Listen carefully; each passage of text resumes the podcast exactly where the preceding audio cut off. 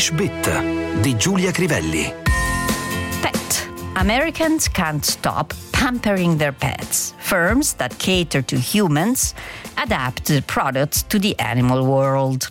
Gli americani non riescono a smettere di viziare, to pamper, i loro animali da compagnia. Le aziende che tradizionalmente si rivolgono al mercato degli esseri umani stanno adattando i loro prodotti al mondo degli animali è uno dei tanti articoli, in questo caso del Wall Street Journal, eh, pubblicato sugli, um, come approfondimento eh, sugli effetti di medio per, periodo, medio-lungo potremmo quasi dire, della pandemia, perché durante il periodo della pandemia ci sono state molte adozioni di pet appunto animali di compagnia o di affezione e quindi è aumentata anche l'offerta di prodotti e servizi. La prima parola che ci interessa è proprio pet, che spesso viene usata anche in Italia, forse anche solo perché è più concisa dell'espressione animale da compagnia o animale d'affezione.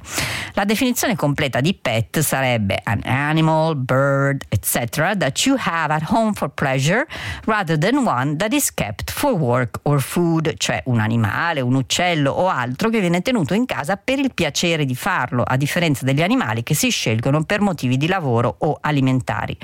Se si desidera specificare che tipo di pet si ha, si può dire pet dog, pet hamster, nel caso di un criceto. To pet è il verbo irregolare, to pet, pet, pet, che non viene usato spesso, però in relazione agli animali e indica la pratica di toccarsi affettuosamente ma senza avere un, proprio, un, vero e proprio rapporto sessuale. Da qui il sostantivo petting che usiamo anche noi.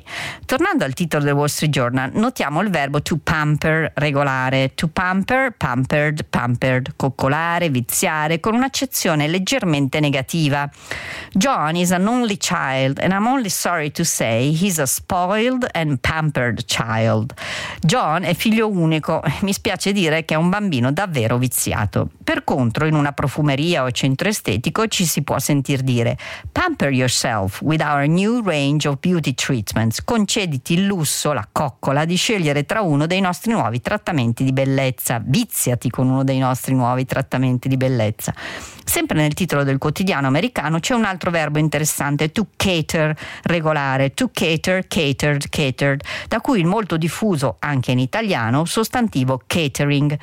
Most of our work involves catering for weddings. La maggior parte del nostro lavoro consiste nel catering per matrimoni.